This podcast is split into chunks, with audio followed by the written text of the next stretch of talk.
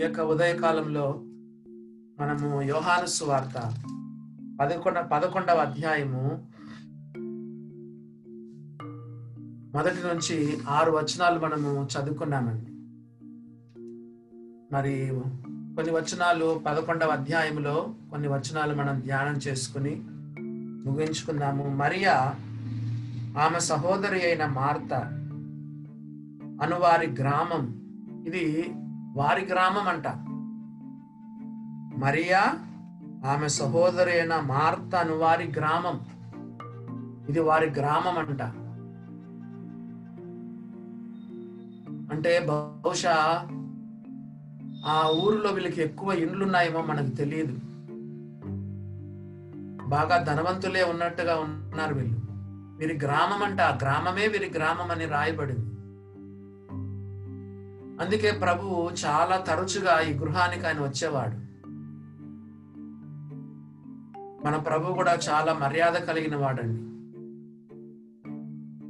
మనము ఆహ్వానిస్తేనే ప్రభు వస్తాడు, బలవంతంగా ఆయన రాడు. మార్త హృదయాన్ని, మరియ హృదయాన్ని ప్రభు ఎరిగిన వాడే కాబట్టి తరచుగా వచ్చేవాడు. అంత లేనిది 13 మందికి ఆహారం పెట్టేవారా చెప్పండి? తరచుగా ప్రభు అయిన యేసుక్రీస్తు వారు యెరూషలేంకి వెళ్ళేటప్పుడల్లా, ఈ గృహానికి వచ్చేటప్పుడు వీరింటిలో ఆయన బస చేసేవాడు. 13 మందికి వారు భోజనం పెట్టేవారు. కాబట్టి మంచిగా డబ్బు ఉన్నటువంటి కుటుంబమే అని మనం అనుకుంటున్నాం. మరియా ఆమె సహోదరైన మార్త అను వారి గ్రామమైన బేతనీయలోనున్న లాజరు అను ఒకడు రోగి ఆయను. భక్తులుగా ఉన్నంత మాత్రాన రోగాలు రావని గ్యారెంటీ లేదండి. సంఘంలో ఎవరికైనా రోగం వస్తే కొంతమంది ఏమనుకుంటారంటే, ఆ అక్క ఏమైనా పాపం చేసి ఉంటుంది, ఆ అన్న ఏదైనా పాపం చేసి ఉంటాడు, అందుకే రోగాలు వచ్చినాయని కొంతమంది అనుకుంటారు. దట్ ఈస్ అలా అనుకోవడం చాలా ఫూలిష్ థింగ్. అంత మనం తొందరగా ఒకరి గురించి మనం అనుకోకూడదండి. లాజరు రోగి అయినాడు. బైబిల్లో కొన్ని కారణాలు ఉన్నాయండి రోగాలు రావడానికి. కొన్ని కారణాలు ఇందాక మనం అనుకున్నట్లుగా, మరి పాపాన్ని బట్టే కావచ్చు. ఇదే యోహాను సువార్తలో ఒక మాట చూడండి, 5వ అధ్యాయంలో ఏమని రాయబడిందంటే, 5:14, యోహాను సువార్త 5:14 చూడండి. అటు తర్వాత యేసు దేవాలయంలో వానిని చూచి, ఇదిగో నువ్వు స్వస్థత నొందితివి, మరి ఎక్కువ కీడు నీకు కలగకుండానట్లు ఇకను పాపము చేయకుమని చెప్పాను. ఇక్కడ ఏదో పాపం చేశాడు కాబట్టే 38 ఏండ్ల నుండి రోగంతో ఉన్నాడు. ఇక నువ్వు వెళ్ళి నువ్వు పాపం చేయొద్దు, ఇంతవరకు చేసావు, రోగం వచ్చింది, ఇక నువ్వు వెళ్ళి పాపం చేయొద్దు. ఓ ప్రేమణ దేవుని బిడ్డలారా, గమనించండి, పాపాన్ని బట్టి కూడా రోగం వచ్చే అవకాశం ఉంది. ఎవడు అయోగ్యముగా ప్రభు యొక్క రొట్టెను తినును లేదా ఆయన పాత్రలోనే త్రాగును, వాడు ప్రభు యొక్క శరీరమును గూర్చు రక్తమును గూర్చు అపరాధ్యము. ఇందువల్లనే మీలో అనేకులు బలహీనులను రోగులను అయి ఉన్నారు, చాలా మంది నిద్రించుచున్నారు. కాబట్టి ప్రేమైన దేవుని బిడ్డలారా, గమనించండి. నంబర్ 1, పాపాన్ని బట్టి రోగం వస్తుంది. 2వదిగా, నమ్ముకొని ఉండిన తర్వాత కూడా నువ్వు పాపం చేస్తే, రొట్టె రసంలో పాలు పొందితే, మరి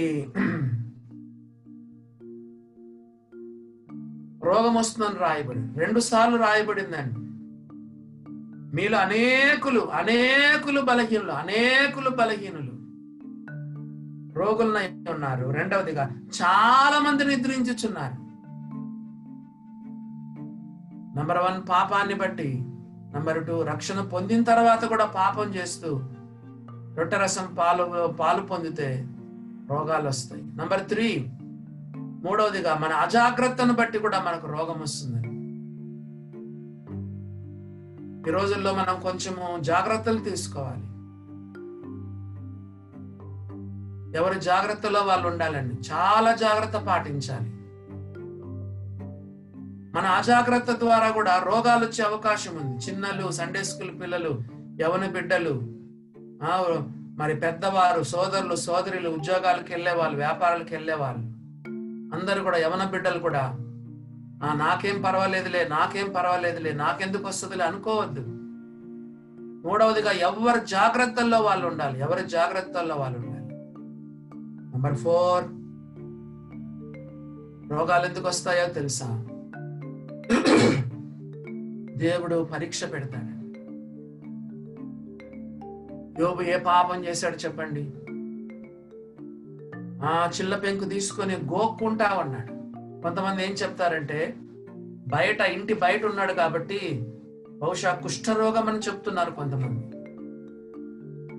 భయంకరమైనటువంటి రోగముతో యోబు మత్తపడ్డాడు. దగ్గరకు పోతే వాసన, కంపు వాసన, నా ఊపిరే నా భార్యకు అసహ్యం అని యోబు చెప్పాడండి. ఎంత పరీక్ష చూడండి, ఎంత పరీక్ష దేవుడు ఆయనకి పెట్టాడు. ఈవెన్ పౌలుకు కూడా ఏమని రాయబడింది? పౌలు ఆయన శరీరంలో ఒక ముళ్ళును దేవుడు పెట్టినాడు. కాబట్టి 4వది చెప్పాను, దేవుడు పరీక్షను బట్టి కొన్నిసార్లు మనకు రోగాలను పంపిస్తాడు. 5వది కారణం చెప్పమంటారా? వృద్ధాప్యాన్ని బట్టి కూడా రోగాలు వస్తాయి. మొత్తం 5 కారణాలు మనం విన్నాం. నంబర్ 1, పాపాన్ని బట్టి రోగం. నంబర్ 2, నమ్మిన తర్వాత కూడా అయోగ్యంగా ప్రభు యొక్క రొట్టెలో పాత్రలో పాలు పొందితే అనారోగ్యం కదా.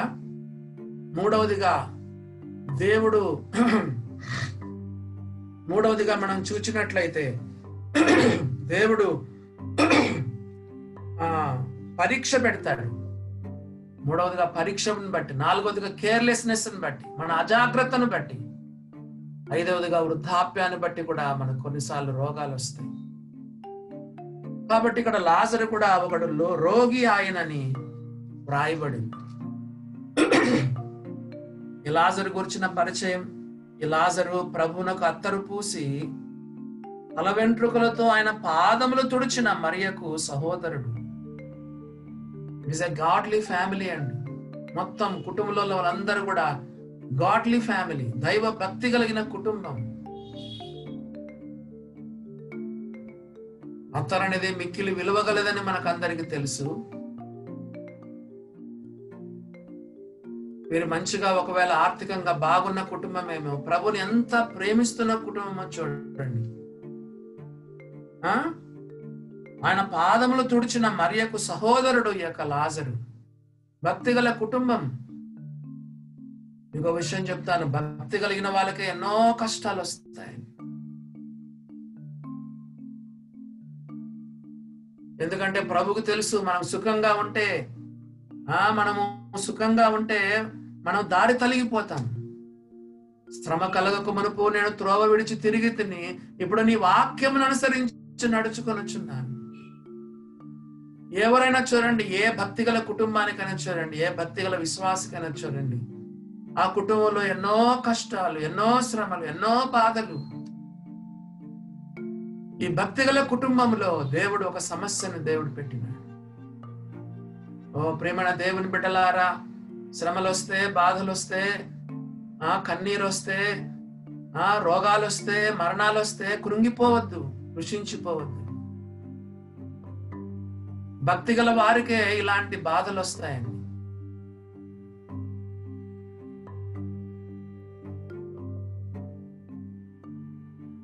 ఆ తర్వాత మనం చూచినట్లయితే ఏమని రాయబడిందో చూడండి.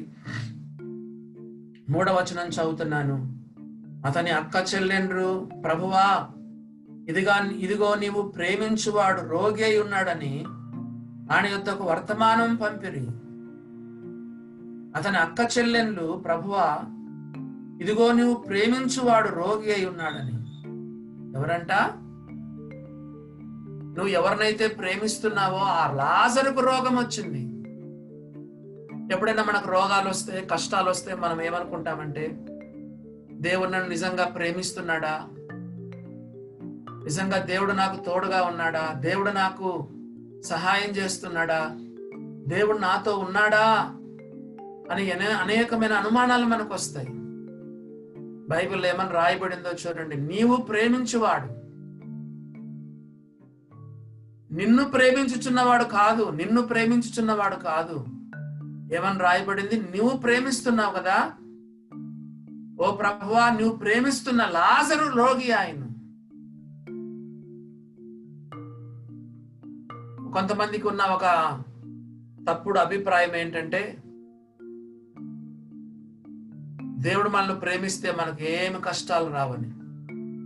చాలా మంది అభిప్రాయం ఏంటంటే, దేవుడు మనల్ని ప్రేమిస్తా ఉంటే, దేవుని ప్రేమించే వారికి ఏ కష్టాలు రావు, శ్రమలు రావు, బాధలు రావు, ఇబ్బందులు రావు, సమస్యలు రావని చాలా మంది యొక్క అభిప్రాయం. ఇక్కడ చూడండి, నీవు ప్రేమించేవాడు రోగి అయి ఉన్నాడు. మనం దేవుని ప్రేమించితమని కాదు. అమ్మ చదువుతారా? మన ప్రేమ దేవుని పట్ల ఎట్లుంది అది ప్రాముఖ్యం కాదు, యేసు ప్రభు మనల్ని ప్రేమిస్తున్నది ప్రాముఖ్యమైంది. యోహాను రాసిన మొదటి పత్రిక 3వ అధ్యాయంలో ఆ మాట మనం చూడగలం. మనం దేవుని ప్రేమించితిమని కాదు. 4వ అధ్యాయం 10వ వచనం, మనం దేవుని ప్రేమించితిమని కాదు, తానే మనల్ని ప్రేమించి మన పాపములకు ప్రాయశ్చిత్తమైనట్టుగా తన కుమారుని పంపెను. ఇందులో ప్రేమ ఉన్నది. మన ప్రేమ దేవుని పట్ల మన ప్రేమ ప్రాముఖ్యమైంది కాదు. వాళ్ళ అక్క చెల్లెలు ఏమన్నారు? నిన్ను ప్రేమించుచున్నవాడు రోగి ఉన్నాడు అని చెప్పలేదు. నీవు ప్రేమించిన వాడు, నీవు ఎవరినైతే ప్రేమిస్తున్నావో ఆ లాజరు రోగి ఉన్నాడని చెప్పారు. ఉదయకాలంలో ప్రభు యొక్క ప్రేమను మనం తలపోసుకుందాం. మన ప్రేమ కంటే ప్రభు ప్రేమే గొప్పది. ప్రభు పట్ల మనకున్న ప్రేమ కంటే మన పట్ల ప్రభుకున్న ప్రేమను మనం తలపోసుకోవాలి. ఎన్ని కష్టాలను వచ్చినా, ఎన్ని ఇబ్బందులను వచ్చినా, సోదరుడా సోదరి, ప్రభు నిన్ను నన్ను ప్రేమిస్తున్నాడు. పోయిన వారం ఒక వచనాన్ని చదువుకున్నాం, మీకు గుర్తుందా? రోమీలకు రాసిన పత్రిక 8వ అధ్యాయంలో 8వ అధ్యాయం 35వ వచనం నుండి చదువుకున్నాం. శ్రమయైనను, బాధ అయినను, హింసయైనను, కరువైనను, వస్త్రహీనత అయినను, ఉపద్రవమైనను, ఖడ్గమైనను క్రీస్తు ప్రేమ నుండి మనల్ని ఎడబాపునా. 38వ వచనం, మరణమైనను, జీవమైనను, దేవదూతలైనను, ప్రధానులైనను, ఉన్నవి అయినను, రాబోవునవి అయినను, అధికారులైనను, ఎత్తైనను, లోతైనను, సృష్టింపబడిన మరి ఏదైనను మన ప్రభువైన క్రీస్తు యేసునందరి దేవుని ప్రేమ నుండి మనల్ని ఎడబాప నేరవని రూఢిగా నమ్ముచున్నాను. దేవుని ప్రేమ మన పట్ల ఎంత గొప్పదిగా ఉందో చూడండి. ఓ సోదరులారా సోదరిలారా, మనల్ని ప్రభుకున్న గొప్ప ప్రేమను మనం చూడగలం. ఇదిగో నీవు ప్రేమించేవాడు రోగి ఉన్నాడని ఆయన యొద్దకు వర్తమానం పంపిరి. దేవునికి స్తోత్రం. లాజరు పక్షంగా కొంతమంది యేసు ప్రభుకు మనవి చేస్తున్నారు. నీ పక్షంగా ఎవరైనా దేవునికి ప్రార్థన చేస్తే నిజంగా నువ్వు ధన్యుడవే. రోగం వచ్చిందేమో ఎవరికి? లాజరుకి. లాజరు పక్షంగా కొంతమంది యేసు ప్రభుకి అక్క చెల్లెళ్ళు మొరపెడుతున్నారు, కబురు పంపించారు ప్రభుకి.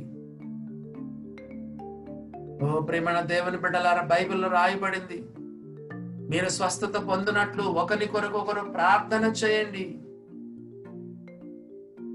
రోగి ఉండేదేమో లాజరు ప్రభుకు వర్తమానం లేదా ఒక రకంగా ప్రార్థన చేసిందేమో అక్క చెల్లెలు. డివైన్ లేడ్ సంఘంలో ఉన్నటువంటి వాళ్ళందరూ చాలా ధన్యులండి. ఎందుకంటే నీకేమైనా కష్టం వస్తే అందరు నీ కొరకు ప్రార్థన చేస్తారు. ఎవరికైనా శ్రమ వస్తే, ఎవరైనా ఒక ప్రేయర్ రిక్వెస్ట్ చెప్పితే అందరూ ప్రార్థన చేస్తారు. మరి చూడండి ప్రేమన దేవుని బిడ్డలారా, కాబట్టి మనం చూస్తే ఈ సమయంలో ఈ అక్క చెల్లెండ్రు ఎంత కన్సర్న్ కలిగి ఉన్నారు, ఎంత శ్రద్ధ కలిగి ఉన్నారో చూడండి. ఎవరైనా బాధల్లో ఉంటే, భయాలలో ఉంటే, అనారోగ్యాల్లో ఉంటే, ఇబ్బందుల్లో ఉంటే మనం వాళ్ళ కొరకు కన్సర్న్ కలిగి ఉండాలండి. హెబ్రీ పత్రిక 13వ అధ్యాయంలో ఒక మాట చదువుతున్నాను. హెబ్రీ 13వ అధ్యాయము 2వ వచనం, మీరును వారితో కూడా బంధింపబడినట్టు బంధకములోనున్న వారిని జ్ఞాపకం చేసుకొనుడి. మీరును శరీరముతో ఉన్నారు కనుక కష్టములను అనుభవించుచున్న వారిని జ్ఞాపకం చేసుకొనండి. బంధకాల్లో ఉన్నవారు, కష్టాల్లో ఉన్న వారిని జ్ఞాపకం చేసుకోండి. దేవుని వాక్యం ఎంత స్పష్టంగా చెప్తుందో చూడండి. లాజరు రోగి అయితే లాజరు పక్షంగా వారి యొక్క అక్క చెల్లెండ్రు వర్తమానం పంపించినారు. ప్రభువా, ఇదిగో నీవు ప్రేమించువాడు రోగి అయి ఉన్నాడని ఆయన వద్దకు వర్తమానం పంపలేదు. ఎంత వర్తమానం చెప్పండి, ఎంత పెద్ద వర్తమానం, ఏమైనా పెద్ద లెటరా? షార్ట్ మెసేజ్, చిన్న మెసేజ్ అండి. ఒకే ఒక వచనం. ఎప్పుడు అనుకోవద్దు సోదరుడా సోదరి, ఏదో పెద్ద ప్రార్థన చేస్తేనే దేవుడు వింటాడని. నీ హృదయ ఆక్రందన ప్రభువుకు తెలుసు. షార్ట్ మెసేజ్, చిన్న ప్రార్థన, చిన్న మెసేజ్. కొంతమంది ప్రార్థన చేయలేని పరిస్థితుల్లో ఉంటారు, పడకలో ఉన్నవారు, రోగంలో ఉన్నవారు. కానీ ప్రియులారా, మన హృదయ స్పందన దేవునికి తెలుసండి. మన హృదయ స్పందన దేవునికి తెలుసు. కొన్నిసార్లు నోట్లో నుంచి మాట రాదు, ఆ ప్రార్థన హృదయంలోనే ఉండిపోతుంది. ఆ ప్రార్థన, చిన్న చిన్న ప్రార్థనలు కూడా దేవుడు వాటిని పట్టించుకుంటాడు, ప్రభు వాటిని వింటాడు. వాళ్ళేమో పెద్ద కబురు, ఒక పెద్ద లెటర్ రాసి అంత వివరణ, ఇన్ని రోజుల నుంచి సిక్కుగా ఉన్నాడు, తినడం లేదు, తాగడం లేదు, పలకడం లేదు, అద్దాగడం లేదు, ఇద్దాగడం లేదు, తినడం లేదు, ఒక పెద్ద లెటర్ రాసి ఏం పంపించలేదు. ఒక షార్ట్ మెసేజ్, చిన్న ప్రార్థనైనా చాలు, ప్రభు వింటాడండి. అనేదొక వర్తమానం పంపిరి. 4వ వచనం, యేసు అది విని, ఈ వ్యాధి మరణము కొరకు వచ్చినది కాదు గాని దేవుని కుమారుడు దాని వల్ల మహిమపరచబడినట్లు దేవుని మహిమ కొరకే వచ్చినదనను. ఈ అధ్యాయంలో 3 సార్లు ఉందండి మహిమ. యోహాను సువార్త 11వ అధ్యాయంలో 3 సార్లు మహిమ అని 3 సార్లు రాయబడి. కష్టాల ద్వారా మనం మహిమలోనికి వస్తాం, శ్రమల ద్వారా మనం మహిమలోనికి వస్తాం. పౌలు అదే చెప్పాడు కదా, క్షణమాత్రమండు మా చులకని శ్రమ అంతకంతకు నిత్యమైన మహిమ భారమును కలగ చేయుచున్నది.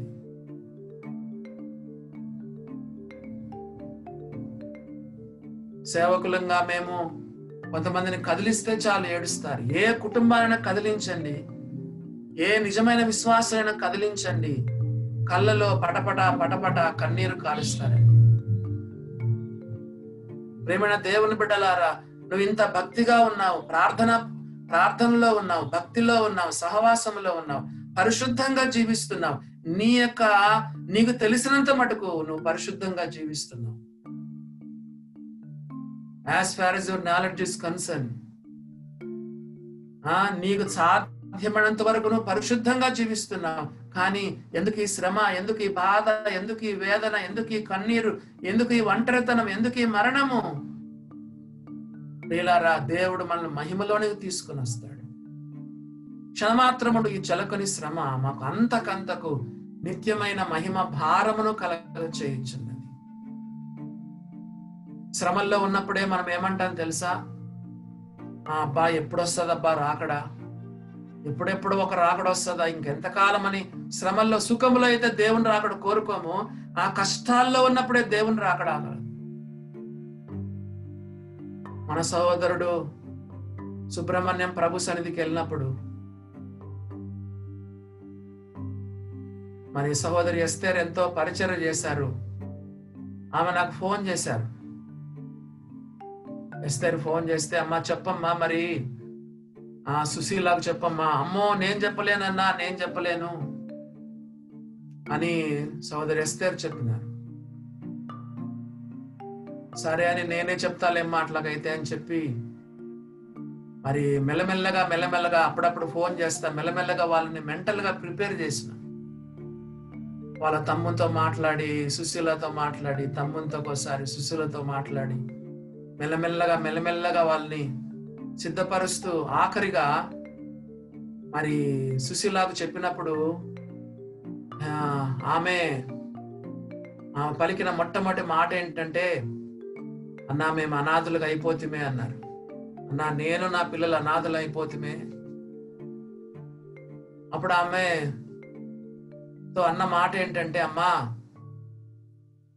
ఏం భయపడద్దమ్మా, ఇప్పుడు దేవుని రాకడ చాలా సమీపంగా ఉంది, కరోనా వచ్చేసింది కాబట్టి దేవుని రాకడ సమీపంగా ఉందమ్మా అంటే సుశీల ఏమని తెలుసా, మరి అన్న దేవుని రాకడ త్వరగా రావాలన్నా, త్వరగా రావాలన్నా దేవుని రాకడ.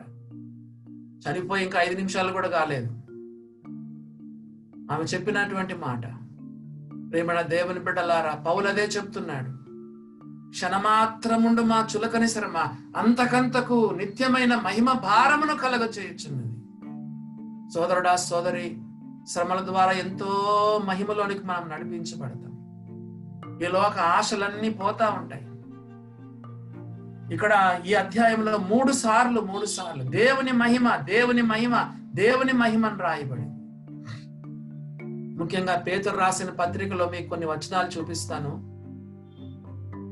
శ్రమ ఉన్న చోట మహిమ ఉందండి. శ్రమ మహిమ పేతురు రాసిన మొదటి పత్రికలో చూడండి ఏమని రాయబడిందో. పేతురు రాసిన మొదటి పత్రిక మొదటి అధ్యాయము 11వ వచనం చదవండి. శ్రమ ఉన్న చోటంతా మహిమ ఉన్నదండి. పేతురు రాసిన మొదటి పత్రిక మొదటి అధ్యాయము 11వ వచనం చదువుతున్నాను. ఈ రక్షణను గూర్చి పరిశీలించుచు తమయందున్న క్రీస్తు ఆత్మ క్రీస్తు విషయమైన శ్రమలను గూర్చియు వాడి తర్వాత కలగబో మహిమలను గూర్చియు, చెప్పండి, శ్రమను గూర్చియు వాడి తర్వాత కలగబోవు మహిమను గూర్చియు. చూడండి ప్రేమణ దేవుని బిడ్డలారా, రాయబడిందా? మొట్టమొదటేమో శ్రమ, ఆ తర్వాత ఏమో మహిమ అని దేవుని యొక్క వాక్యంలో రాయబడింది. ఆ తర్వాత చూడండి ఏమని రాయబడిందో మరొక చోట కూడా మీకు చూపిస్తాను. 5వ అధ్యాయము మొదటి వచనం చదవండి. తోటి పెద్దను క్రీస్తు శ్రమలను కూర్చిన సాక్షిని బయలుపరచబడబోవు మహిమలో పాలివాడనైన నేను, క్రీస్తు శ్రమలను కూర్చిన సాక్షిని, కింద నెక్స్ట్ బయలుపరచబడబోవు మహిమ. శ్రమ ఉన్న చోట మహిమ ఉన్నదండి. శ్రమ ఉన్న చోట మహిమ. 4వ అధ్యాయం 12-13 వచనాలు. ప్రియులారా, మిమ్మను శోధించుటకు మీ కలుగుచున్న అగ్ని వంటి మహాశ్రమను గూర్చి మీకేదో ఒక వింత సంభవించినట్లు ఆశ్చర్యపడకుడి. క్రీస్తు మహిమ బయలుపరచబడినప్పుడు మీకు 3 వచనాలు చూపించాను. శ్రమ మహిమ. ఓ దేవుని బిడ్డలారా, గమనించండి. 5:10 చదవండి. మొదటి పేతురు 5:10 చదవండి. తన నిత్య మహిమకు క్రీస్తునందు మిమ్మను పిలిచిన సర్వ కృపానిధియగు దేవుడు కొంచెము కాలము మీరు శ్రమ పడిన పిమ్మట తానే మిమ్మను పూర్ణులుగా చేసి స్థిరపరచి బలపరచును. ఇక్కడ ఉందా చెప్పండి, నిత్య మహిమ, కొంచెము కాలము శ్రమ. ఒకే వచనములో శ్రమ మహిమ. 4 వచనాలు మనం చూసాం. తన నిత్య మహిమకు క్రీస్తునందు మిమ్మల్ని పిలిచిన సర్వ కృపానిదేవు దేవుడు కొంచెము కాలం. ఈ మాట నాకు చాలా ఇష్టమైన వచనం అండి. చాలా కుటుంబాల్లో మనకి ఎన్నో శ్రమలు ఉన్నాయి, రోగాలు ఉన్నాయి, కొన్ని కుటుంబాలు ఎన్నో కష్టాలు ఉన్నాయి, బయటకు చెప్పుకోలేని సమస్యలు. తన నిత్య మహిమకు మిమ్మల్ని క్రీస్తునందు పిలిచిన సర్వ కృపానిధియగు దేవుడు కొంచెము కాలం మీరు శ్రమ పడిన పిమ్మట తానే మిమ్మను పూర్ణులుగా చేసి స్థిరపరచి బలపరచు. ఓ ప్రేమణ దేవుని బిడ్డలారా, గమనించండి. కాబట్టి శ్రమ తర్వాత దేవుడు మహిమలోనికి తీసుకొని వస్తాడు. మరి తిరిగి వచనాన్ని మనం చదువుదాం. చూడండి ఏమని రాయబడిందో. యోహాను సువార్త 11వ అధ్యాయము 5వ వచనం 4వ వచనం. యేసు అది విని, ఈ వ్యాధి మరణము కొరకు వచ్చినది కాదు గాని దేవుని కుమారుడు దాని వలన మహిమ పరచబడినట్లు, దేవుని మహిమ కొరకు వచ్చినది. ఆ విశ్వాస జీవితంలో ఏమొచ్చినా కూడా ఆఖరికి అది దేవునికి మహిమ కలిగేటట్టుగానే దేవుడు చేసుకుంటాడండి. ముఖ్యంగా దేవుని విశ్వాసులకు ఇక్కడైతే ఏముంది, ఈ వ్యాధి మరణం కొరకు వచ్చినది కాదన్నాడు. ఆ కానీ చనిపోయినాడు కదా, లాజరు చనిపోయినాడు కదా. చెప్పండి, ఈ వ్యాధి మరణం కొరకు వచ్చింది కాదని యేసుప్రభువు వారు చెప్పాడు. అయినా సరే మన లాజరు చనిపోయినాడు.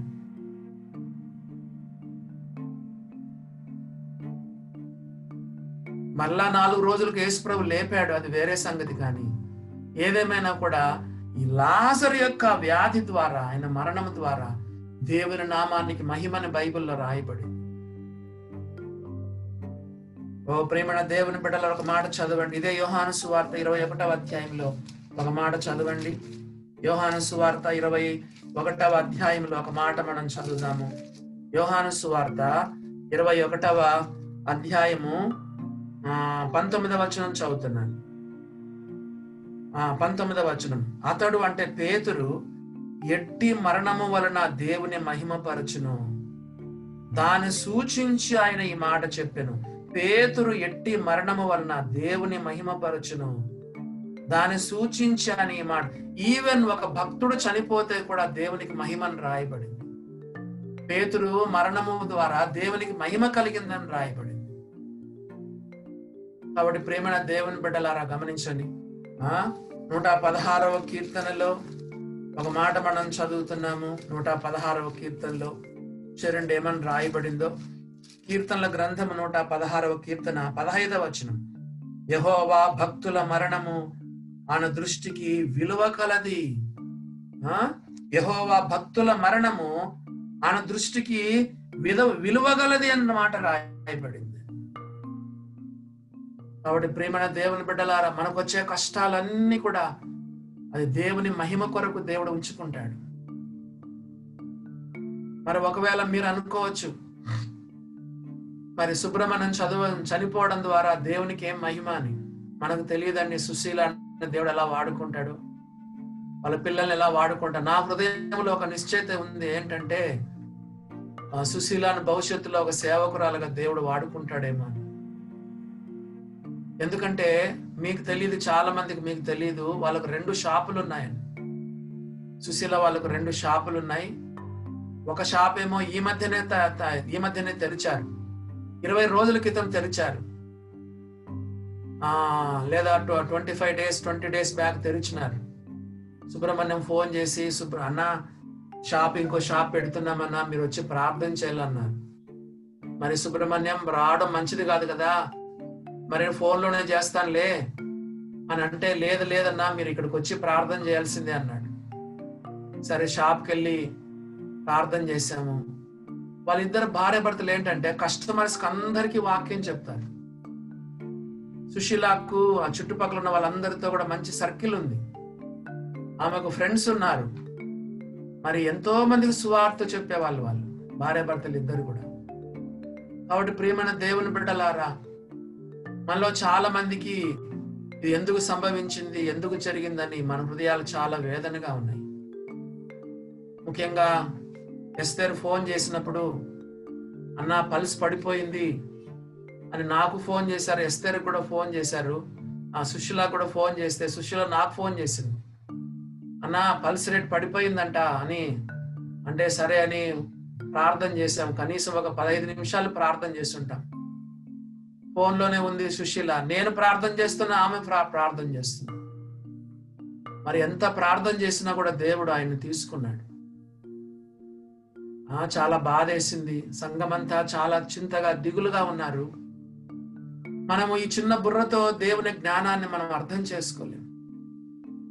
దేవుని బుద్ధి జ్ఞానముల బాహుల్యం ఎంతో గంభీరం, ఆయన మార్గములు ఎంతో అగమ్యములు, ఆయన తీర్పులు శోధింపనెంతో అసఖ్యములు. ఆయన యొక్క పూర్తి ప్రణాళికను మనం అర్థం చేసుకోలేము. ఎందుకు ఇలా జరిగిందని దేవుణ్ణి అడగలేము. దానియేలు గ్రంథంలో ఒక మాట చదవండి. దానియేలు గ్రంథములో ఒక మాట చదవండి, ఏమని రాయబడిందో.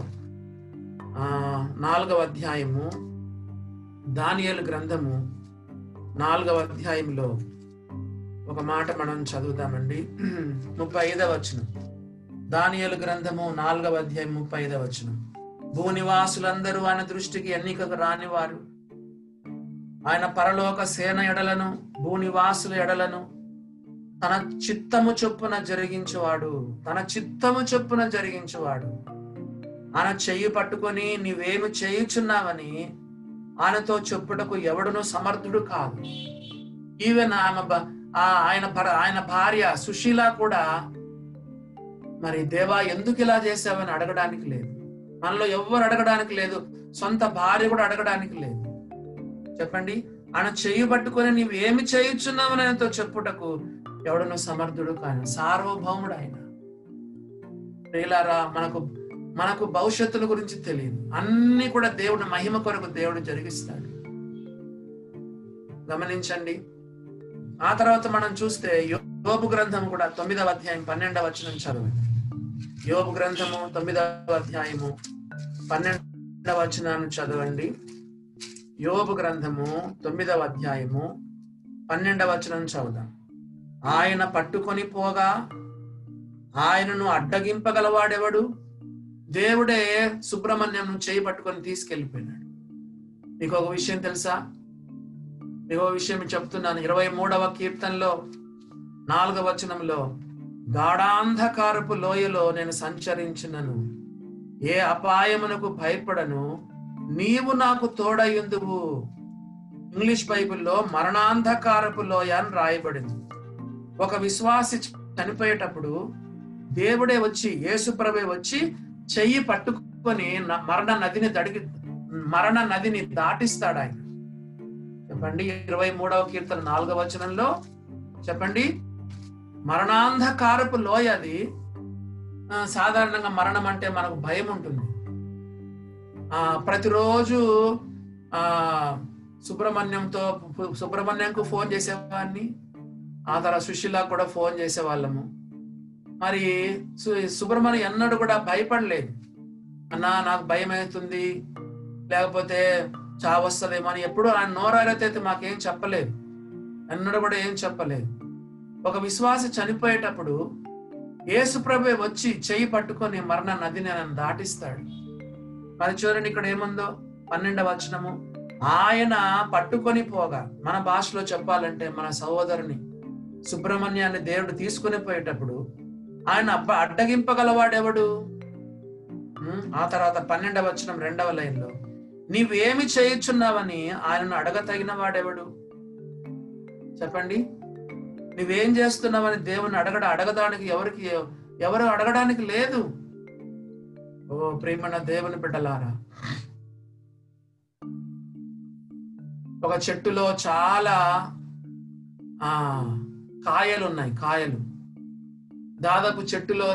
కాయలు కదండి. ఆ యొక్క 100 కాయల్లో ఒక పండు మాత్రమే పండింది అనుకోండి, ఏ కాయ తెప్పుకుంటాం మనము? బాగా పండిన పండునే మనం తెప్పుకుంటాం. సుబ్రహ్మణ్యం మంచి ఆత్మీయుడు, ఎప్పుడూ చెప్పేవాడు, అన్నా మరి ఈ లంగర్ హౌస్ లో మన యొక్క పరిచర్య లేదు కదన్నా, ఈ లంగర్ హౌస్ లో పరిచర్య స్టార్ట్ చేయాలన్నా, ఇక్కడ సంఘం పెట్టాలన్నా, అయ్యో మా సహాయ సహకారాలు ఎప్పుడు ఉంటాయి సుబ్రహ్మణ్యం అని చెప్పి ఎప్పుడు చెప్పేవాడు. అన్నా ఇటువైపు మనం ఒక చర్చి స్టార్ట్ చేయాలా అని. ఆ తర్వాత ఎప్పుడు వచ్చినా సరే ఏదో ఒక మీటింగ్ పెట్టించేవాడు. మొన్న క్రిస్మస్ కూడా, మొన్న 2019 డిసెంబర్లో కూడా ఇంట్లో పెద్ద మీటింగ్ అరేంజ్ చేశాడు. కొలీగ్స్ అందరిని ఇన్వైట్ చేశాడు, ఆ చుట్టుపక్కల ఇన్వైట్ చేశాడు. వాళ్ళకి సువార్త చెప్పాలని చెప్పి వాళ్ళకందరికీ భోజనాలు పెట్టి మంచిగా సువార్త వినిపింపజేశాడు. సోదరులకు అందరికీ ఆ కాటేజ్ మీటింగ్ వచ్చిన సోదరులకు కూడా తెలుసు. ఆ తర్వాత వాళ్ళ ట్యూషన్లో కూడా అలాగా దేవుని వాక్యం చెప్పించినటువంటి వాడు. కాబట్టి ప్రేమన దేవుని బిడ్డలారా, మరి కొన్ని మనకేం అర్థం కాదు. దేవుడు మన జీవితాల్లో చేసేటువంటి కార్యాల ద్వారా దేవుడు మహిమ తెచ్చుకుంటాడు. దేవుడు మహిమను తెచ్చుకుంటాడు. మన మార్గాలు మనకు అర్థం కావు. 5వ వచనం చూడండి ఏమని రాయబడిందో. 5వ వచనం, యేసు మార్తను ఆమె సహోదరుని లాజరును ప్రేమించను. ప్రేమతోనే ఈ కార్యాలు చేస్తాడండి. God's love is not pampered love. కొంతమంది తల్లిదండ్రులు తమ పిల్లలను చాలా గారాభం చేస్తారు. దేవుని యొక్క ప్రేమ గారాభం చేసే ప్రేమ కాదు. దేవుని ప్రేమ కొన్నిసార్లు మనకు ఇబ్బందులు పెడుతుంది. దేవుని ప్రేమ మనల్ని కొన్నిసార్లు శ్రమల పాలు చేస్తుంది. దేవుని ప్రేమ కొన్నిసార్లు మనకు అనారోగ్యం కలుగుతట్టు చేస్తుంది. దేవుని ప్రేమ ఇదిగో ఈ కుటుంబం లాగా కొన్నిసార్లు మరణాలు కలగజేస్తుంది. కష్టాలు వచ్చినంత మాత్రాన, రోగాలు వచ్చినంత మాత్రాన, మరణాలు వచ్చినంత మాత్రాన యేసు ప్రభు మనం ప్రేమించడం లేదని కాదు. ఈ యొక్క మధ్యలో ఈ వచనం అవసరమా చెప్పండి? 11వ అధ్యాయము 5వ వచనం అవసరమా ఈ సమయంలో చెప్పండి? ఆ చిన్న వచనం దేవుడు రాయించాడు, యేసు మార్తను ఆమె సహోదరుని లాజరును ప్రేమించను. ఈ ఒక్క మాట మన చెవులలో గింగురుమనేటట్టుగా ఉండాలి.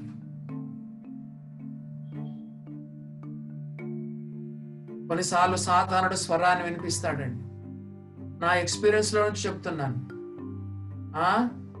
దేవుడు ఏం చేశాడు, దేవుడు ఏం సహాయం చేశాడు, నమ్మకంగా ఉంటే దేవుడు మనకు ఏం సహాయం చేశాడు. సాతాను కొన్ని స్వరాలు మనకు వినిపింపజేస్తాడు. అప్పుడు మనం ఏం చేయాలి? ఇదిగో ఈ వచనం చెప్పాలి. ఎన్ని కష్టాలు వచ్చినా, ఎన్ని శ్రమలు వచ్చినా, ఎన్ని బాధల్లో ఉన్నా, ఎన్ని ఒకవేళ అప్పులున్నా, ఆర్థిక ఇబ్బందులున్నా, అనారోగ్యాలు సంభవించినా, మన కుటుంబాల్లో మరణాలు సంభవించినా కూడా మనం ఏం చెప్పగలగాలి? యేసు మార్తను మరియను లాజరును ప్రేమించెను. మన ప్రేమ శాశ్వతమైన ప్రేమ. మన ప్రేమ ఎన్నడూ తరిగిపోదు. ఇంకా మనలో ఆయన ప్రేమిస్తానే ఉన్నాడు అనే విషయాన్ని మనం గమనించాలి. 6వ వచనం చూడండి, అతడు రోగి ఉన్నాడని యేసు వినినప్పుడు తానున్న చోటనే ఇంకా 2 దినములు నిలిచెను. ఇంకా 2 రోజులు ఆలస్యం చేశాడు యేసు ప్రభు. ఈలోగా లాజరు చనిపోయినాడు, సమాధి కూడా చేసేస్తున్నారు.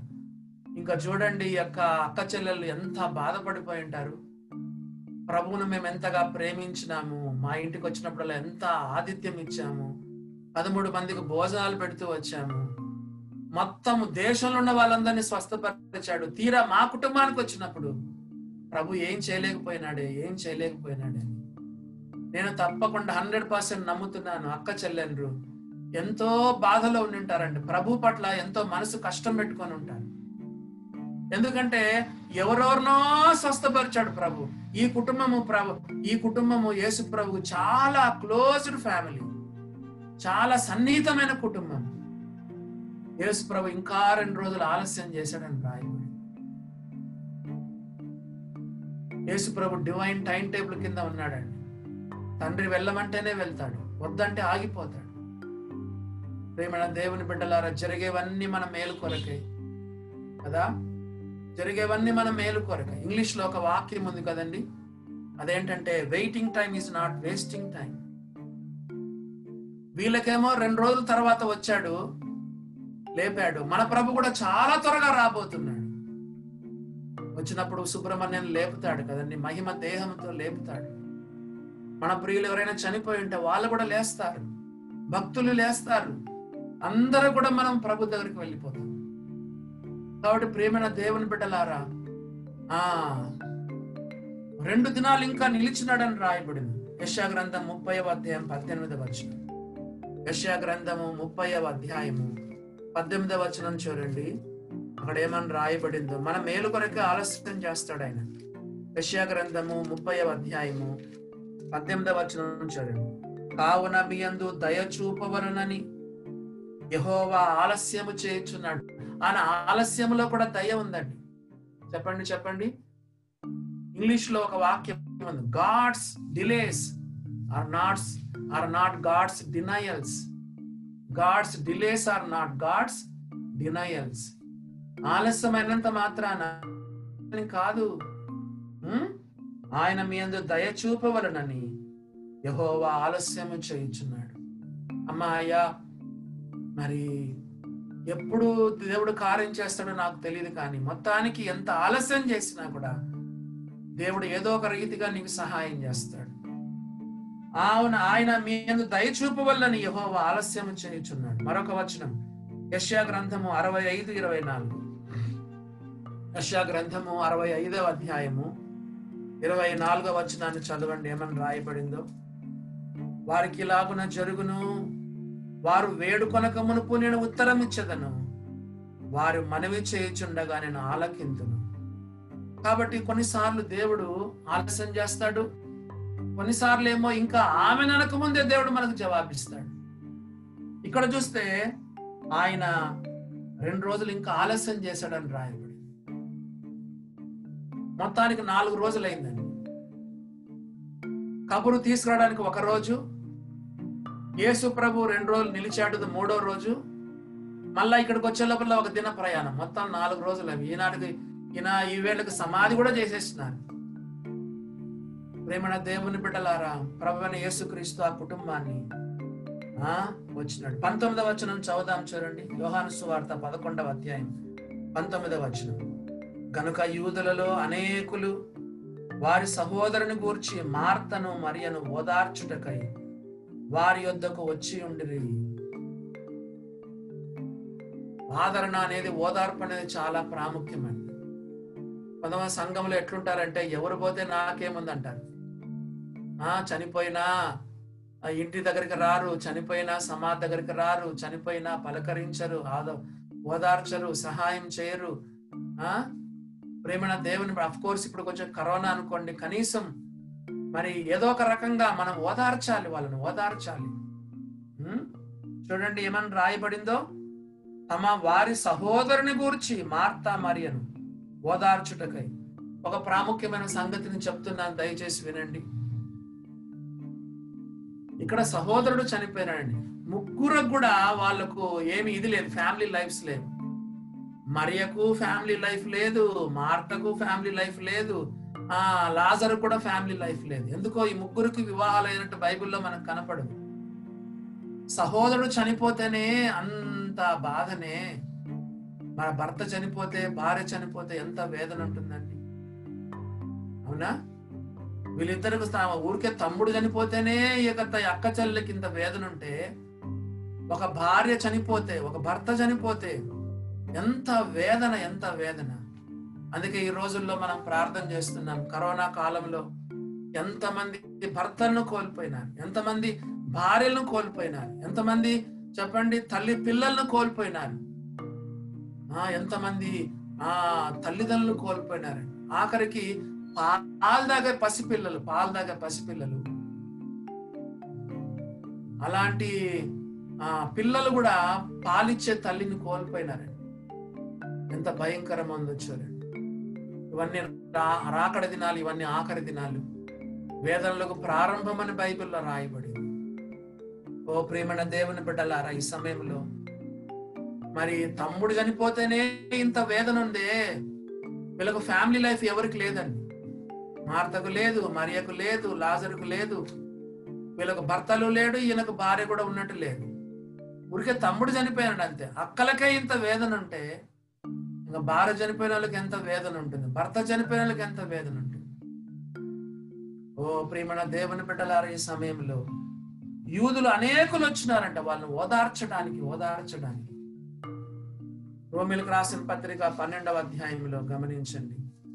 రోమా 12వ అధ్యాయంలో ఒక మాట చదువుకుందాము. అపోస్తలైన పౌలు రోమీలకు రాసినటువంటి పత్రిక 12వ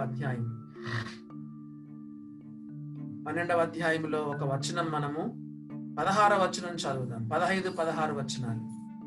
సంతోషించు వారితో సంతోషించుడి, ఏడ్చు వారితో ఏడవండి, ఒకరితో ఒకడు మనస్సు కలిసి ఉండుడి, సంతోషించు వారితో సంతోషించుడి, ఏడ్చు వారితో ఏడవండి, ఒకరితో ఒకడు మనస్సు కలుసుకుని ఉండు. మన సహోదరులు చాలా మంది ఆ రోజు గురువారం ప్రార్థన జరుగుతుంది, ఈ డెత్ న్యూస్ వచ్చినప్పుడు సహోదరులు షాక్ గురైనారు. కొంతమంది ఏడ్చుకుంటా ప్రార్థన చేసినారు. నిన్న కూడా స్త్రీల మీటింగ్ లో కూడా కొంతమంది ఏడ్చినట్టుగా తెలుస్తుందండి. మన హృదయాలన్నీ కూడా ఎంతో కలతతో ఉన్నాయి. ఓ ప్రేమణ దేవుని బిడ్డలారా, కాబట్టి బైబిల్లో రాయబడింది, ఏ సంతోషించు వారితో సంతోషించండి, ఏడ్చు వారితో ఏడవండి, ఒకరితో ఒకడు మనసు కలుసుకొని ఉండండి. ఎంతో మంది ఓదార్చడానికి అక్కడ వచ్చినారు. కానీ అన్నిటికంటే గొప్ప విషయం ఏంటో తెలుసా? ఇప్పుడు యేసు ప్రభు కూడా వచ్చారండి, వాళ్ళు ఓదార్చడానికి వచ్చాడు. మన దేవుడు మనల్ని ఓదార్చే దేవుడు, మన దేవుడు ఎంతో ధైర్యపరిచేటువంటి దేవుడు, మన దేవుడు ఎంతో ఆదుకునేటువంటి దేవుడు. ప్రియమైన దేవుని బిడ్డలారా, మన దేవుని ఆత్మకు ఒక పేరుంది. ఏ ఆత్మ చెప్పండి? ఆదరణకర్త. ఆదరణకర్త పరిశుద్ధాత్మకు ఒక పేరుంది, ఏంటంటే ఆదరణకర్త. 23వ కీర్తనలో మనం చదువుకున్నాం 4వ వచనం కదా. అక్కడ 4వ కీర్తన 19వ వచనం, నా అంతరంగమందు విచారములు హెచ్చగా నీ గొప్ప ఆదరణ నా ప్రాణమునకు నెమ్మది కలగ చేయుచున్నది. ఏ ఆదరణ అంట? గొప్ప ఆదరణ, గొప్ప ఆదరణ. అవునా? ఇంకో బైబిల్లో ఒక విచిత్రమైన మాట ఉందండి. 2వ కొరింథీ 1వ అధ్యాయంలో ఏముందంటే, ఎంతగా శ్రమలు విస్తరిస్తే ఆదరణ కూడా అంత విస్తరిస్తుందని రాయబడింది. ఎంత పెద్ద పరీక్షనో అంత పెద్ద పరీక్ష, అంతగా దేవుడు మనకు దానికి ఫలితం ఇస్తాడు.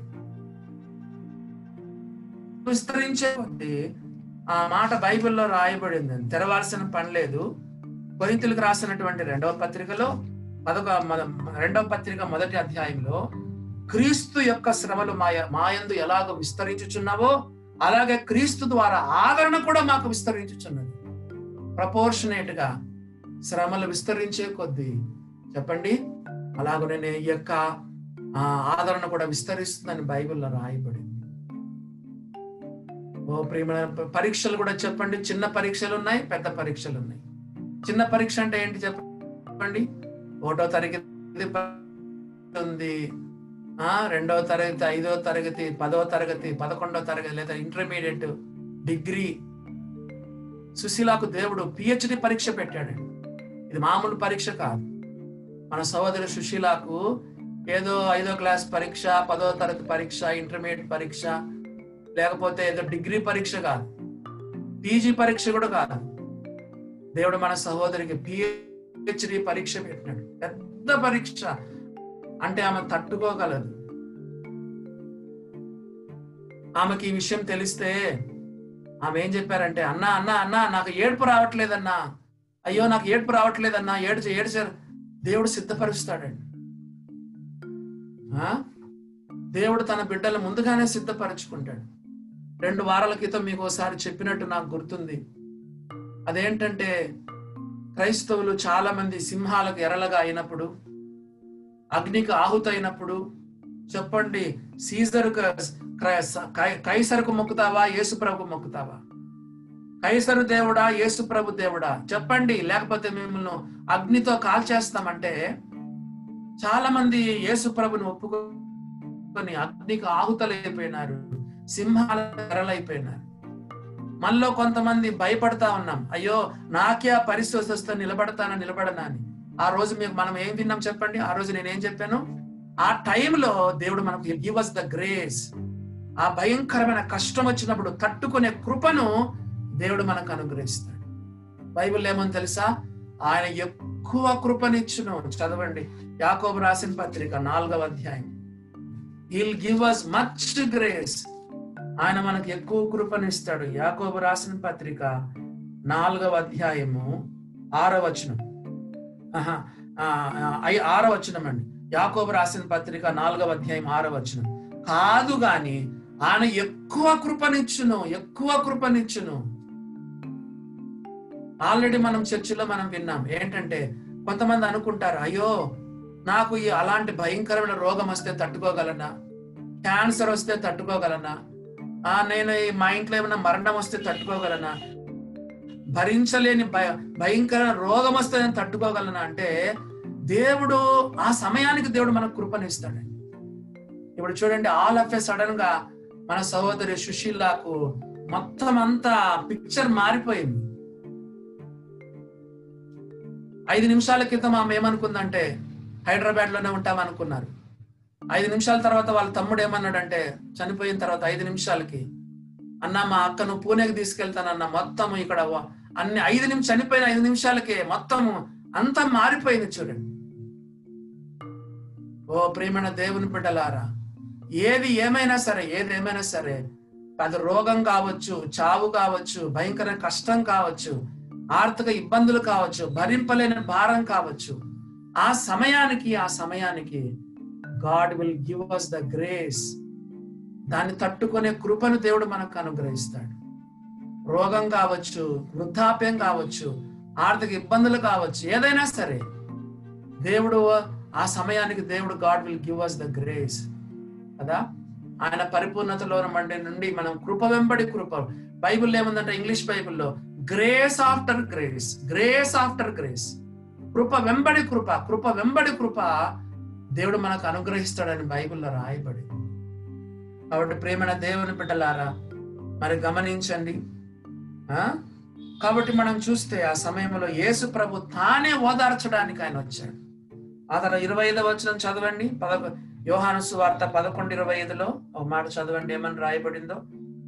అందుకు యేసు, పునరుత్థానమును జీవమును నేనే, నా యందు విశ్వాసముంచువాడు చనిపోయినను బ్రతుకును, బ్రతికి నా యందు విశ్వాసముంచువాడు ఎన్నటికీ నేను చనిపోడు కదా. చెప్పండి, కొంతమంది మిషనరీస్ ఏమైనా తెలుసా, కొంతమంది మిషనరీలకు సరైన మర్యాదతో కూడిన భూస్థాపన లేదండి. కొంతమంది దేవుని బిడ్డలు చెప్పండి అగ్నికి ఆగుతైపోయినారు, సింహాలు తినేసినాయి కదా, అడవి మృగాలు తినేసినాయి. కొంతమంది ఈ యొక్క మిషనరీ ప్రయాణంలో వెళ్తా ఓడలు బద్దలైపోతే చెప్పండి చేపలు తినేసినాయి, సముద్రంలో సమాధులు అయిపోయినారు. కొంతమంది కాల్చబడినారు, కొంతమంది బొగ్గ అయిపోయినారు, కొంతమంది బూడిద అయిపోయినారు, కొంతమంది భస్మం అయిపోయినారు. వాళ్ళ సమాధిని కూర్చున్నటువంటి చెప్పండి ఆ గుర్తులే లేవు. కానీ ఏదైతే ఏముంది, చేపలు తిన్నా, సింహాలు తిన్నా, బూడిదైపోయినా, కాల్చబడినా, మట్టిలో కలిసిపోయినా యేసుప్రభు ఏమన్నాడు తెలుసా, పునరుత్థానమును జీవమును నేనే, నా యందు విశ్వాసం ఉంచువాడు చనిపోయినా మళ్ళా బతుకుతాడు, బ్రతికి నా యందు విశ్వాసం ఉంచువాడు ఒకవేళ దేవుడు రాకడ వరకు ఇంకా బతుకుంటే ఎన్నడూ కూడా మరణం చూడడం. ఒకవేళ ఇప్పుడే యేసుప్రభు వచ్చాడు అనుకోండి, మనం మరణం చూడకుండా వెళ్ళిపోతాము. మరి సుబ్రహ్మణ్యం మేము సమాధిలో నుండి లేస్తాడు, మహిమదేహంతో లేస్తాడు. ఓ ప్రియమైన దేవుని బిడ్డలారా, పునరుత్థానం జీవం నేనేం చెప్పాడు కదా. వాళ్ళు చేపలు తినేసినా, లేకపోతే క్రూరమృగాలు తినేసినా, సింహాలు తినేసినా, బూడిదైనా, బొగ్గైపోయినా, భస్మమైపోయినా, మట్టిలో కలిసిపోయినా, ఏదో కొంతమందికి సమాధే ఉండదండి, కొంతమందికి సమాధి కూడా కట్టు ఉండరు, ఆ గుర్తులే ఉండవు, చనిపోయిన గుర్తులే ఉండవు. ఆ అవన్నీ మనకేం అనవసరం. యేసు ప్రభు రెండవ రాకడలో చదవండి, థెస్సలోనికు రాసిన మొదటి పత్రిక 4వ అధ్యాయం 19వ వచనం, థెస్సలోనికు రాసిన మొదటి పత్రిక 4వ అధ్యాయం 13వ వచనం.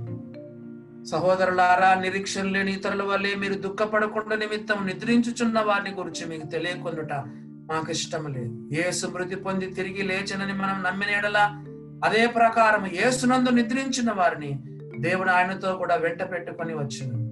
మేము ప్రభు మాటను బట్టి మీతో చెప్పుకున్నదేమనగా, ప్రభు రాకడ వరకు సజీవులమై నిలిచి ఉండి మనము నిద్రించిన వారి కంటే ముందుగా ఆయన సన్నిధి చేరము. ఆర్భాటముతోను ప్రధాన దూత శబ్దముతోను దేవుని బూరతోను పరలోకము నుండి ప్రభు దిగివచ్చును. క్రీస్తునందుండి మృతులైన వారు మొదట లేతురు. ఆమె మీద సజీవులమై నిలిచి ఉండి మనము వారితో కూడా ఏకముగా ప్రభుని ఎదుర్కొనుటకు ఆకాశ మండలమునకు మేఘముల పైన కొనిపోబడుదుము. కాగా మనం సదాకాలము ప్రభుతో కూడా ఉందుము. కాబట్టి ఈ మాటల చేత ఒకరినొకడు ఆదరించుకొనుడి. సోదరు సుశీల కూడా ఇప్పుడు మన జూమ్ లో ఉన్నారు. ఈ మాటల ద్వారా ఎంత ఆదరణ, ఎంత ఆదరణ. ఓ ప్రేమణ దేవుని బిడ్డలారా, ప్రభు వచ్చినప్పుడు మొట్టమొదట చనిపోయిన వాళ్ళు లేస్తారు. యేసు ప్రభు నమ్ముకొని చనిపోయింది, మనం కూడా వాళ్ళతో పూట ఆకాశ మండలంలో ప్రభు దగ్గరికి వెళ్ళిపోతాం. ఈ మాటల చేత మీరు ఒకరినొకరు ఆదరించుకునండి. ఆఖరికి ఒక మాట చదువుకుందాం చూడండి. యేసు ప్రభు సమాధి దగ్గరికి వచ్చాడు. 35వ వచనం, యోహాను సువార్త 11వ అధ్యాయం 35వ వచనం చదవండి. 34 నుంచి చదువుతున్నాను. 34 నుంచి యోహాను సువార్త 11వ అధ్యాయము 32 నుంచి చదువుదాం. అంతటా మరియా యేసు ఉన్న చోటికి వచ్చి ఆయనను చూచి ఆయన పాదముల మీద పడి. 20వ వచనంలో మరియా రాలేదు, మార్త ఒకటే వచ్చింది. 20వ వచనంలో మార్త ఒకటే యేసు ప్రభు దగ్గరకు వచ్చింది, కానీ మరియా రాలేదు. కొంతమంది భక్తులు ఏం చెప్పారు తెలుసా, మరియా అలిగి ఉండొచ్చు అంటున్నారు. ఏమొచ్చినావులేయ్యా, ఇప్పుడు కబురు పంపినప్పుడు రాలే, రోగం వచ్చినప్పుడు రాలే, చనిపోయినప్పుడు రాలే, బూస్తానప్పుడు రాలే, చనిపోయి నాలుగు రోజులు సమాధి చేసిన తర్వాత వస్తావు, భలే వచ్చినావు లేని. మరి కొంతమంది ఏమంటారు, అలిగి రాలేదంటారు. మార్త వచ్చింది కానీ యేసు దగ్గరకు మరియా రాలేదు. కానీ మళ్ళా ఇప్పుడు 32వ వచనంలో వచ్చింది. మన జీవితంలో ఎన్ని కష్టాలు వచ్చినా కూడా యేసు ప్రభు పైన మనం అలగకూడదు. మన జీవితంలో ఆయన ఏం చేసినా మనకు మేలే మేలే మేలే చేస్తాడు ఆయన. 11వ అధ్యాయం 32వ వచనం, అంతటా మరియా యేసు ఉన్న చోటికి వచ్చి ఆయన చూచి ఆయన పాదాల మీద పడి. ఈ సమయంలో కష్టాలలో మనకున్న ఒకే ఒక దిక్కు యేసు ప్రభు. సుశీలా కూడా యేసు ప్రభు పాదాలు తప్ప ఇంకా ఏమి దిక్కు లేదు. నా పాదాల మీద పడి, ప్రభువా నీవు ఇక్కడ ఉండిన యెడల నా సహోదరుడు చావకుండునని. 33వ వచనం, ఆమె ఏడ్చుటయు ఆమెతో కూడా వచ్చిన యూదులు ఏడ్చుటయు యేసు చూచి, అందరు ఏడుస్తున్నారని. మార్త ఏడుస్తుంది, మరీ ఏడుస్తుంది. నాకు కూడా చాలా దుఃఖం వేసింది. ఎందుకంటే నేను సుశీల మరి దాదాపు 15 నిమిషాలు ప్రార్థన చేశాం. ఎస్తేరు ఫోన్ చేసినప్పుడు, నా పల్స్ అంతా పడిపోతుంది, నమ్మకం లేదని నన్ను ఫోన్ చేసింది. కానీ ఇలా అవుతుందని అనుకోలేదు, ఎందుకంటే ఇంత పెద్ద పరీక్ష సుశీలాగా పెడతాడని అనుకోలేదు. ఎంత కష్టమైనా సరే బతుకుతాడు అనుకున్నాం. దాదాపు 15 నిమిషాలు ప్రార్థన చేసిన మరి దేవుడు కాపాడలేకపోయినాడని నేను కూడా కారు వేసుకొని బయటికి వెళ్ళిపోయి ఇంట్లో కారులో చాలా ఏడ్చినాను. ప్రభువా ఎందుకు ఇలా జరిగింది. రోజు పాపం ప్రార్థన చేయించుకునే వాళ్ళ, భ్రమణం చేయించుకునేవాడు శిష్యులా. ఇంత పిహెచ్డి పరీక్ష, అంత ఈ చిన్న వయసు కలిగిన వారికి దేవుడు ఇంత పెద్ద పరీక్ష పెట్టాడు అని అనుకున్నాం. కానీ మరి దేవుడు సహోదరికి ఇంత పెద్ద పరీక్ష పెట్టినాడు. అందరు ఏడుస్తున్నారు.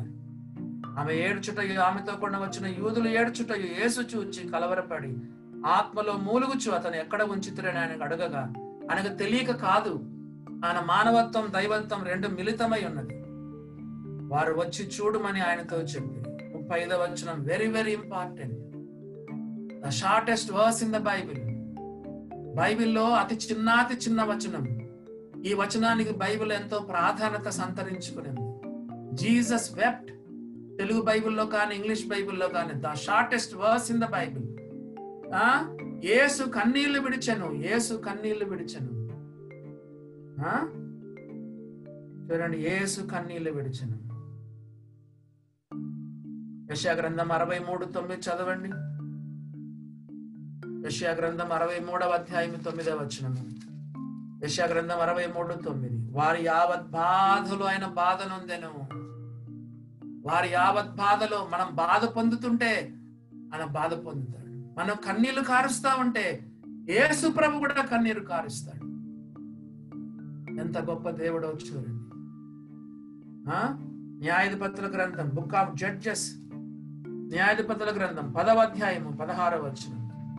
న్యాయాధిపతుల గ్రంథం 10వ అధ్యాయము 16వ వచనం కూడా చూడండి.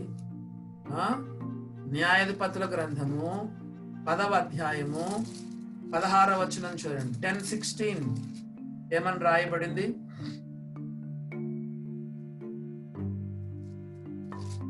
పదవ అధ్యాయము 16వ వచనం, యెహోవాను సేవింపవలనని తమ మధ్య నుండి అన్య దేవతలను తొలగింపగా ఆయన ఆత్మ ఇశ్రాయేలుకు కలిగిన దురవస్థను చూచి సహింపలేకపోయాను.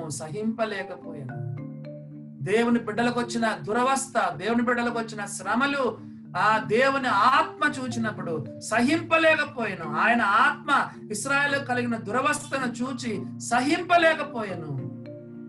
దేవుని బిడ్డలమైన మనము రోగాలతో, కష్టాలతో, శ్రమలతో, బాధలతో, ఇబ్బందులతో కదా, ఇలాంటి మరణాలతో మనం ఎంతో తల్లడిల్లిపోతుండగా దేవుని ఆత్మ కూడా మనతో పాటు బాధపడతాడని, దురవస్థ చూచి సహింపలేకపోయినాడని, యేసు కన్నీళ్లు విడిచెను, ఆయన వారి యావత్ బాధలో ఆయన బాధ పొందెను, ఆ దురవస్థను చూచి సహింపలేకపోయానని దేవుని వాక్యంలో రాయబడింది. ఆ తర్వాత చెప్పండి, మరి లాజరును బయటికి రమ్మని చెప్పాడు. లాజరు బయటికి రమ్మని చెప్పితే లాజరు ప్రేత వస్త్రాలు కట్టుకుని బయటకు వచ్చాడు. ఇదే సంభవించబోతుందని కదా, దీనికి ఆశ్చర్యపడకుడి, ఒక దినము వచ్చుచున్నది, ఆ దినము. ఇదే యోహాను సువార్త 5వ అధ్యాయం చూడండి, ఇదే యోహాను సువార్త 5వ అధ్యాయం 28వ వచనం. యోహాను సువార్త 5:28, దీనికి ఆశ్చర్యపడకుడి, ఒక కాలం వచ్చుచున్నది, ఆ కాలమున సమాధుల్లో ఉన్న వారందరూ ఆయన శబ్దము విని మేలు చేసిన వారు జీవ పునరుక్తానమునకు, కీడు చేసిన వారు తీర్పు పునరుక్తానమునకు బయటికి వచ్చెదరు. ఓ రోజు సుబ్రహ్మణ్యం సమాధిలో నుండి బయటకు వస్తాడు, మహిమ దేహంలో ప్రభుని ఎదుర్కొంటాడు. ఇప్పుడు పరదేశంలో విశ్రాంతి పొందుతున్నాడు అని ఆత్మ. ఇందాక పాట పాడాం కదండి,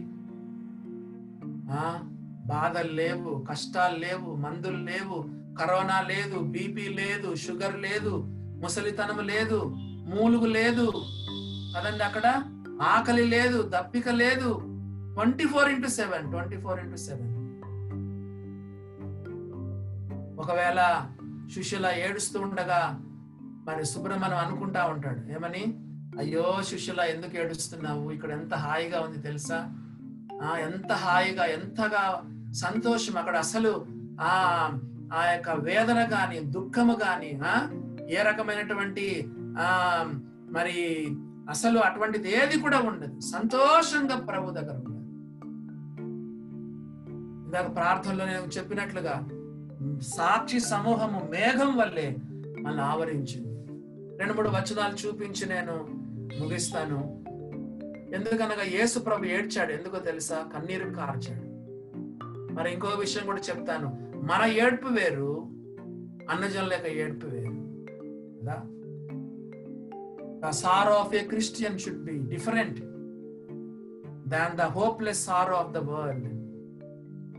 చెప్పండి, the sorrow of a Christian must be different than the sorrow of world. వాళ్ళకు నిరీక్షణ లేదు.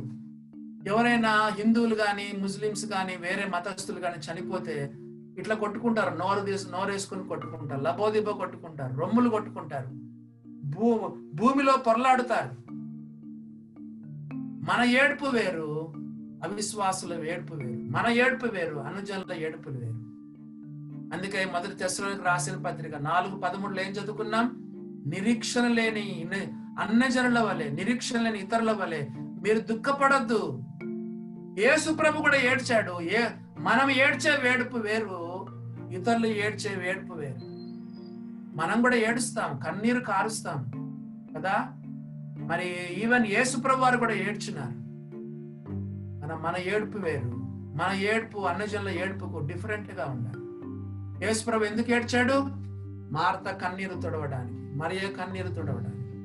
కొన్ని వచనాలు చదువుకొని మనము ప్రార్థన చేసుకుందాం. ప్రకటన గ్రంథం 21:4, ఆయన వారి కన్నుల ప్రతి బాష్ప బిందువును తుడిచివేయను, మరణమైక ఉండదు, దుఃఖమైనను ఏడ్పైనను వేదననిక ఉండదు. ప్రకటన గ్రంథంలో 21:4 వారి బాష్ప బిందువులు తుడిచేస్తాను, వారి కన్నీటిని తుడుస్తానంటే 2 వచనాలు ఉన్నాయండి. ప్రకటన గ్రంథంలో 2 సార్లు రాయబడింది. 7వ అధ్యాయం కూడా చూడండి, ప్రకటన గ్రంథం 7వ అధ్యాయంలో కూడా చూడండి. ప్రకటన గ్రంథము 7వ అధ్యాయం 16-17 వచనాలు, వారికి ఇక మీదట ఆకలి అయినను దాహమైనను ఉండదు, సూర్యుని ఎండ అయినను ఏ వడగాలి అయినను వారికి తగలదు. చనిపోక మునుపు మన సోదరుడు సుబ్రహ్మణ్యము మరి దాహం అక్క నీళ్ళు యొక్క ఎస్తేర్ని అడిగాడు. మరి ఆమె నీళ్లు పోసింది ఆయన చేతుల్లోనే, మరి ఆయన ప్రాణం పోయింది కదా. పరలోకంలో మనకి ఏముందంట, ఆకలి లేదు, దాహమైన ఉండదు, సూర్యుని ఎండైనను ఏ వడగాలేని వరకు తగలదు. 17వ వచనం, ఏలయనగా సింహాసనం మధ్యముండు గొర్రెపిల్ల వారి కాపరి అయి జీవజలముల బుగ్గల యొద్దకు వారిని నడిపించును. దేవుడే వారి కన్నుల నుండి ప్రతి బాష్ప బిందువును తుడిచివేయును. ప్రకటన 21:4లో, ప్రకటన 7:17లో రెండు సార్లు దేవుడే వారి కన్నుల నుండి బాష్ప బిందువులను తుడిచివేయును. అమ్మా సుశీల, దేవుడు నీ యొక్క కన్నీళ్ళ యొక్క తుడుస్తాడమ్మా కదా, దేవుడు ఎంతో కన్నీరు తుడుస్తాడు. మరొక వచనం చూడండి, యెషయా గ్రంథంలో రాయబడింది. యెషయా గ్రంథములో మీరు చూడండి ఏమని రాయబడిందో. యెషయా గ్రంథములో మరొక మాట మనం చదువుదాము. 25:8 పాత నిబంధన గ్రంథంలో కూడా రాయబడింది. యెషయా గ్రంథం 25వ అధ్యాయం 8వ వచనం చదవండి. యెషయా గ్రంథము 25వ అధ్యాయము 8వ వచనం చదవండి. మరెన్నడను ఉండకుండా మరణమును ఆయన మృంగివేయును. ప్రభువైన యెహోవా ప్రతివాని ముఖము మీది బాష్ప బిందువులను తుడిచివేయును. బాష్ప బిందువులను తుడిచివేయును. ఓల్డ్ టెస్టిమెంట్ లో ఒకసారి, న్యూ టెస్టిమెంట్ లో ప్రకటన గ్రంథంలో 2 సార్లు దేవుడు మన కన్నీరును తుడుస్తాడు. మనం కూడా పాట పాడతాం కదా, కన్నీరు తుడుచువాడా నా కన్నీరు తుడుచువాడా. ఎవరు మనల్ని వదిలిపెట్టిన ఆయన వదిలిపెట్టాడు. అలా స్నేహితులు, బంధువులు మనం వదిలిపెట్టిన ఆయన మనల్ని వదిలిపెట్టాడు. కాబట్టి ఈ సమయంలో మన దేవుడు కన్నీరు కార్చేవాడు కదా. మరి ఈ సమయంలో మరి పోయిన వారమే మనం చదువుకున్నాం, నీతి మంతులు నేను ముసలివాడనై ఉంటుని, ఇప్పుడు ఒకప్పుడు నేను చిన్నవాడనై ఉంటుని, ఇప్పుడు ముసలివాడనై ఉన్నాను. మనం నీతి మంతులు విడవబరుట కానీ వారి సంతానం భిక్షమెత్తినట కానీ నేను చూచి ఉండలేదు. కీర్తనల గ్రంథం 68వ అధ్యాయము 5వ వచనం, కీర్తనలు 68:5 చూడండి. 68 Psalm 68:5 Psalm 68:5 చూడండి ఏమని రాయబడిందో. తన పరిశుద్ధాలయమందుండు దేవుడు తండ్రి లేని వారికి తండ్రియు విధవరాండ్రకు న్యాయకర్తైనై ఉన్నాడు. సుశీల, సుబ్రహ్మణ్యంకి చిన్న పిల్లలండి, చిన్న ఆడపిల్లలు, 2 చిన్న పిల్లలు. ఈ వాగ్దానం చూడండి, తన పరిశుద్ధాలయమందుండు దేవుడు తండ్రి లేని వారికి తండ్రియు విధవరాండ్రకు న్యాయకర్తైనై ఉన్నాడు. 146వ కీర్తన 9వ వచనం, 146వ కీర్తన 9వ వచనం 146:9. యెహోవా పరదేశులను కాపాడువాడు, మన తండ్రి లేని వారిని విధవరాండ్రను ఆదరించువాడు. తండ్రి లేని వారిని విధవరాండ్రను ఆదరించువాడని బైబిల్లో రాయబడింది. మరి సమయంలో ప్రేమన దేవుని బిడ్డలారా, మరి ఇంతవరకు మనం ఎవరెవరినో అంటే మన సంఘస్థుల యొక్క బంధువులను మనం కోల్పోయినాం, కానీ ఇంతవరకు మన సంఘస్థులను ఎవరు కోల్పోలేదు. ఆరాధన చేసేవాడు సుబ్రహ్మణ్యం, ఆరాధనలో మాట్లాడేవాడు. మన ఈ మధ్య శుక్రవారంలో వాక్యం చెప్పిన నెహిమ గ్రంథం 1వ అధ్యాయంలో నుండి మరి ఎంతో భక్తి కలిగిన వాడు, యోగ్యుడు, మంచోడు. వాళ్ళ దైవ సేవకుడు కూడా ఫోన్ చేశాడు దూరణాల నుండి. చాలా మంచి భక్తిపరుడు అన్న మనోహర్ అని వాళ్ళ దైవ సేవకుడు ఫోన్ చేశాడు. మంచి భక్తిపరుడు అన్న అని ఫోన్ చేశాడు. ఎంతో సాఫ్ట్గా ఉండేటువంటి వాడు. మరి దేవుడు ఎందుకు తీసుకెళ్ళాడో ఏమో మనకు అసలు తెలియదు. చిన్న పిల్లలు, మరి భార్య కూడా సుశీల కూడా ఎంతో చిన్న వయస్సు ఆమెది, మనకు తెలియదు. దేవుని మార్గాలు మనకు తెలియదు. కాబట్టి ఆమె కుటుంబం కొరకు, ఆమె కొరకు మనము ప్రార్థన చేద్దాం. మరి దేవుడు ఆమెకు ధైర్యాన్ని ఇవ్వాలి. ఆమె ఒక మాట చెప్పారు, ఏంటంటే నేను మాత్రం దేవుని వదిలిపెట్టాను. ప్రస్తుతం వాళ్ళు ఊరికెళ్ళారు, దూరణాల వైపుకు, వాళ్ళ యొక్క భర్త గారి ఇంటికి వెళ్ళారు. కొద్ది కాలం అక్కడ ఉండి మళ్ళా హైదరాబాద్కి వచ్చి ఇక్కడ సామాన్ అంతా తీసుకొని షాపులని ఖాళీ చేసి మరి ఆమె తిరిగి మరి పూణేకి వెళ్ళాలని వాళ్ళ ఏర్పాటు ఉంది. మరి దేవుని చిత్తమేమో తెలియదు. మరి ఈ సమయంలో మరి సుశీల కొరకు మనము, అలాగే పిల్లలు 2 కొరకు భారంగా ప్రార్థన చేద్దాం. అమ్మా సుశీల, వి లవ్ యు మా. మరి ఎప్పుడు మేము మీకు తోడుగా ఉంటాము. సంఘం మీ కొరకు ప్రార్థన చేస్తూ ఉంటుంది. మిమ్మల్ని ప్రేమిస్తూనే ఉంటాము. ధైర్యంగా ఉండండి, మీ వెనకలు మేము ఉంటాము. మరి ఏమి భయపడద్దండి, మరి సంఘం మీకు సహకారంగా ఉంటుంది, పిల్లలు కూడా దేవుడు మంచి భవిష్యత్తు ఇస్తాడు. మా యొక్క విశ్వాసం ఏమిటంటే భవిష్యత్తులో దేవుడు మిమ్మల్ని వాడుకుంటాడు, తన సేవలో మిమ్మల్ని ఇప్పుడు కూడా వాడుకుంటున్నాడు. ఇంకా గొప్పగా దేవుడు మిమ్మల్ని అలా వాడుకుంటాడు. ఈ సమయంలో మన సహోదరి ఎస్తేరు కూడా ఎంతో మంచి పరిచర్య చేశారు. ఆమె కూడా ప్రాణాలకు తెగించి పీపీ కిట్లు వేసుకొని డాక్టర్ దగ్గర ఉండి ఇంజక్షన్లు వేపించి ప్రాణం నిలబెట్టడానికి ఎంతో చేసింది. అన్న, మా నాన్న చనిపోయేటప్పుడు మా నాన్నకి ఎలా పరిచర్య చేశాను, అలా అన్నకు చేశానన్నా కానీ బతికించలేకపోయినాను అని చెప్పి ఆమె కూడా ఎంతో కన్నీరు మున్నీరుగా, మరి ఎందుకంటే కోవిడ్ వాళ్ళకు పరిచర్య చేయడము కష్టమే, కానీ ఆమె కూడా ప్రాణాలకు తెగించి మరి ఇస్తారు, ఎంతో పరిచర్య చేశారు. ఆమె భర్త మరి రాజా కూడా దానికి ఎంతో సహకరించి భార్యను అక్కడ హాస్పిటల్ వదలడము తీసుకురావడము, ఇలాగా ఆ కుటుంబం ఎంతో పరిచర్య చేశారు. మరి తీరా చనిపోయిన తర్వాత రక్షిత నాకు ఫోన్ చేశారు. అన్నా, నేను వెళ్తానని అంటే, అమ్మ నన్నే రానిలేదు, నన్నే వద్దని చెప్పారు, రావద్దని. లేదన్నా హాస్పిటల్ కాదన్నా ఇంటికి అంటే, రక్షిత కూడా ఇంటికి వెళ్ళి మరి అక్కడ కొంచెము పాత్రలో కిచెన్ అంతా చిందరవందరగా ఉందంట. ఎస్తేరు రక్షిత ఇద్దరు ఆ రూములన్నీ శుభ్రం చేసి మరి వంట చేసి పాత్రలన్నీ కడిగి మరి ఆమె కూడా తినిపెట్టించి, తినట్లేదు తినపెట్టించి ఇట్లా చేసినారు. మన ప్రభు వీరిని కూడా, ఎస్తేరును ఆమె భర్తను రక్షితను దేవుడు దీవించినగా. కొంత సహోదరులు కొన్ని కుటుంబాలు కూడా వారిని ఆదుకున్నారు, ప్రార్థనలు ఆదుకున్నారు, క్రియారూపం కూడా ఆదుకున్నారు. మరి ప్రభువు మిమ్మల్ని దీవించిన గాక. ఆయన నామమును బట్టి చూపిన ప్రేమను మరచుటకు దేవుడు అన్యాయస్తుడు కాడు. మరి ఇలాగ చెప్పబడిన సంగతులన్నీ మన హృదయాల్లో పెట్టుకొని ఆత్మీయ జీవితంలో ముందుకు సాగడానికి దేవుడు తన కృప మన ఎడల విస్తరింపచేయునుగాక.